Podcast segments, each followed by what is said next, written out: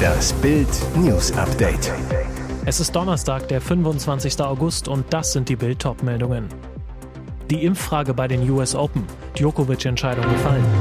Bei der ARD werden nicht nur die Chefs im Luxusauto kutschiert. Kohlensäuremangel, Biersorge bei den Briten. Die US Open finden in diesem Jahr ohne Superstar Novak Djokovic statt. Der 21-fache Grand Slam-Sieger steht nicht auf der offiziellen Meldeliste des Turniers. Grund ist, dass Djokovic als ungeimpfter nicht in die USA einreisen darf. Djokovic ist nach wie vor nicht gegen das Coronavirus geimpft, lehnt Vakzine ab. Nach seinem Wimbledon-Sieg sagte er, ich bin nicht geimpft und ich plane nicht, mich impfen zu lassen. Der Serbe hatte deshalb bis zuletzt auf eine Änderung der Einreisebestimmungen gehofft. Er bereite sich so vor, als wenn ich die Erlaubnis zum Mitspielen hätte, sagte er. Die US Open hatte Ende Juli das potenzielle Teilnehmerfeld des Turniers veröffentlicht. Auf dieser Liste war Djokovic noch zu finden.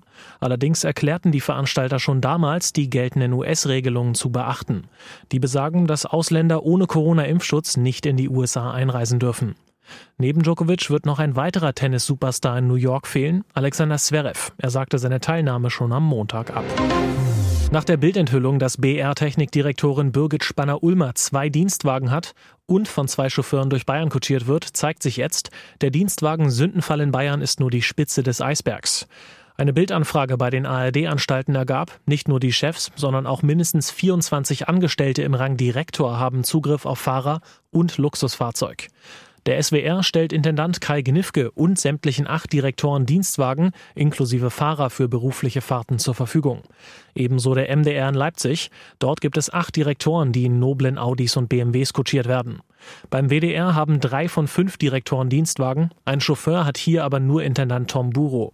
Peinlich, Buro musste im Express zugeben, dass in seinen siebener BMW leider ein Massagesitz eingebaut sei. Genau wie im Fall der über Prunk und Protz gestürzten RBB-Intendantin Patricia Schlesinger. Im hohen Norden stellt der NDR seinem Intendanten Joachim Knut und auch gleich Stellvertreterin Andrea Lüttke Dienstwagen samt Fahrer zur Verfügung. Das ist im Dienstvertrag verankert. Der Luxus kommt die Deutschen teuer zu stehen. Alle Gebührenzahler zahlen für Autos und Fahrer. Allein für eine einzige Mercedes E-Klasse können nach Bildberechnungen jährlich Kosten von mehr als 4.800 Euro entstehen. Obendrauf kommen die Fahrergehälter und die sind teuer, in der ARD bis 4.115 Euro pro Monat. Die britische Nahrungsmittel- und Getränkeindustrie schlägt wegen des Mangels an Kohlensäure Alarm. Diese fällt als Nebenprodukt bei der Düngemittelproduktion an und wird für sprudelndes Bier benötigt. Die Entscheidung von Düngemittelherstellern, die Produktion zu kürzen, könne nicht schlimmer sein, sagte die Vorsitzende des Kneipenverbandes Emma McClarkin heute. Diese Entscheidung wirft ernsthafte Bedenken hinsichtlich der nachhaltigen CO2-Versorgung der Brauerei- und Pappindustrie auf. Eine garantierte Versorgung sei für den Betrieb in Kneipen und Brauereibetrieben unerlässlich. Hohe Energiepreise, verstärkt durch Russlands Invasion in die Ukraine, wirken sich weltweit auf die Produktion von Ammoniak aus. Im vergangenen Monat warnten italienische Getränkeunternehmen vor einer CO2-Knappheit, nachdem einige Hersteller die Produktion eingestellt hatten. CF Fertilizers UK hatte gestern angekündigt, die Ammoniakproduktion im Werk in Billingham aufgrund hoher Erdgas- und Kohlenstoffpreise vorübergehend einzustellen. Es war die Knallernachricht für alle DSDS-Fans. Pietro Lombardi kehrt für die Jubiläumsstaffel von Deutschland sucht den Superstar zurück ans Jurypult, nimmt neben seinem Mentor und Kumpel Dieter Bohlen Platz. Wie Bild jetzt erfuhr, lässt er sich seine Teilnahme an der RTL-Show fürstlich bezahlen. Bild erfuhr aus Produktionskreisen, Pietro soll rund 400.000 Euro Gage für die 20. Staffel bekommen. Ein himmlischer Geldsegen für den werdenden Papa und seine schwangere Freundin Laura Maria. Die Rechtsanwaltsgehilfin und der Sänger, der mit seiner Ex-Frau Sarah Engels schon einen achtjährigen Sohn hat, verkündeten die Baby-News vor wenigen Tagen bei Instagram. Jetzt kann das Babyshopping ja losgehen. Für rund 400.000 Euro ist ja sicherlich noch eine Kleinigkeit für Laura Maria drin. Groß vorbereiten muss Pietro sich wohl nicht für seinen hochdotierten Job. Die Castingshow kennt er im Schlaf. Vor zwölf Jahren machte Dieter Bohlen Pietro zum Gewinner der achten Staffel und bereits 2019 und 20 saß der Sänger neben dem Pop-Titan am Jurypult. Zuvor enthüllte Bild, dass Rapperin Shirin David Dieter Bohlen bei DSDS einen Korb gab, trotz Rekordgage. Nur um wenige Zentimeter schrammte eine Autofahrerin an einer Katastrophe vorbei. Unbekannte haben in Lüdenscheid ein Straßenschild auf eine Verkehrsinsel für Fußgänger gelegt. Der untere Teil der Stange ragte etwa 50 Zentimeter auf die Fahrbahn und war so platziert, dass nahende Autos genau in die Spitze hereingeraten konnten. Genau das passierte gestern Morgen gegen 8.30 Uhr. Der Schildermast bohrte sich durch den Radkasten eines Peugeots, durchstieß knapp über dem Lenkrad das Armaturendisplay, rauschte an der Fahrerin vorbei und drückte von innen das Dach hoch. Polizeisprecher Christoph Hüls zu Bild. Zwei Zentimeter tiefer und die Frau wäre am Kopf getroffen worden. Es war wirklich knapp, sie hat Glück gehabt. Die Polizei ermittelt wegen gefährlichen Eingriffs in den Straßenverkehr. Das Schild hatte ursprünglich in der Nähe der Unfallstelle gestanden. Wie es dort wegkam, ist noch unbekannt. Laut Zeugen lag es anschließend ungefähr eine Woche lang auf dem Gehweg. Hüls sagte, irgendwer muss es dann auf die Verkehrsinsel gelegt haben.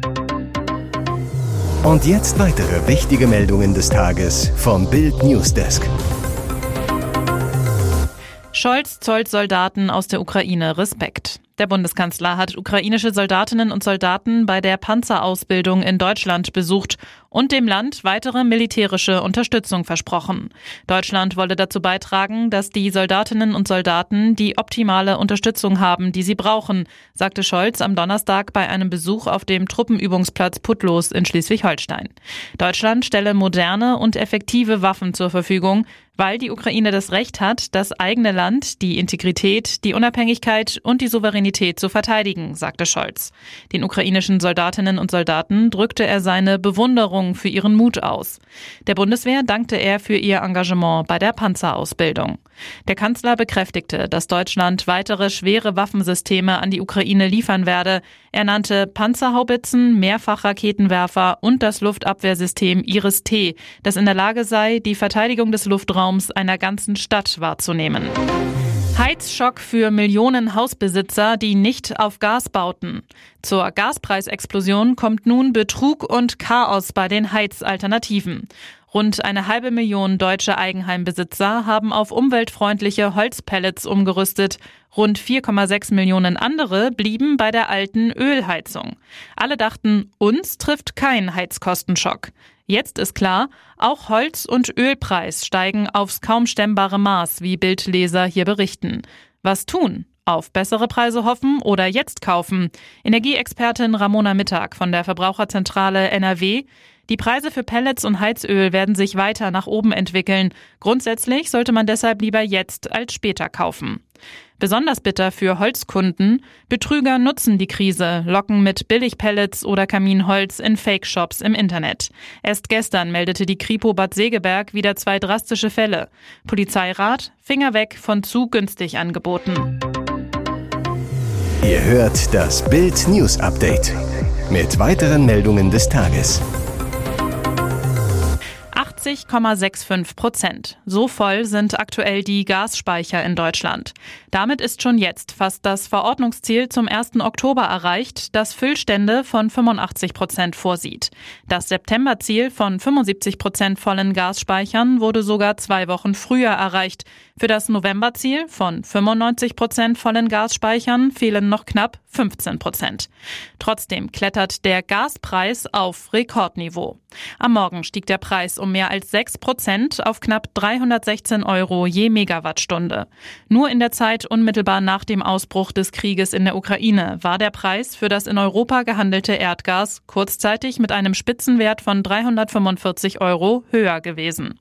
Am Markt wurde der jüngste Höhenflug beim Gaspreis weiterhin mit einer erneuten Unterbrechung der russischen Gaslieferungen nach Europa durch die Pipeline Nord Stream 1 erklärt.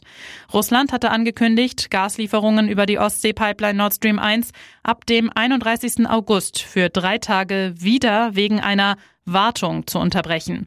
Das näherte Befürchtungen, der ohnehin schon stark gedrosselte Gasfluss aus Russland könnte komplett stoppen, sollte die Lieferung nach der Pause nicht wieder aufgenommen werden. Hier ist das Bild News Update. Und das ist heute auch noch hörenswert. Deutschland diskutiert über die Masken-Extrawurst für Kanzler Olaf Scholz und Wirtschaftsminister Robert Habeck. Während wir eine Maske, bald sogar wieder eine FFP2-Maske im Flieger tragen müssen, konnten sie sich den Mund-Nasenschutz durch einen aktuellen PCR-Test sparen.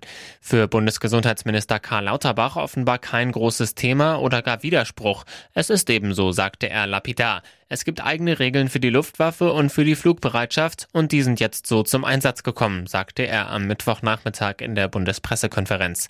Er betonte, die Regeln der Flugbereitschaft sind eingehalten worden, darüber hinaus ist sogar ein Test gemacht worden für alle, die mitgeflogen sind. Paradox für viele, am Mittwoch gab die Bundesregierung bekannt, dass die Maskenregeln für die Bürger noch einmal verschärft werden sollen. Statt OP-Masken gilt dann eine FFP2-Maskenpflicht in Flugzeugen und im Fernverkehr. Lauterbach dazu, die Regel, die wir jetzt hier verschärfen, ist eine Antwort auf die epidemiologischen Gegebenheiten. Die Grundüberlegung ist die, wenn man schon eine Maske trägt im Fernverkehr, wo das Risiko der Ansteckung hoch ist, dann soll die Maske auch wirken. Da hat man einen deutlich besseren Schutz, wenn man eine FFP2-Maske trägt. Weitere spannende Nachrichten, Interviews, Live-Schalten und Hintergründe hört ihr mit Bild TV Audio. Unser Fernsehsignal gibt es als Stream zum Hören über TuneIn und die TuneIn-App auf mehr als 200 Plattformen, Smart Speakern und vernetzten Geräten.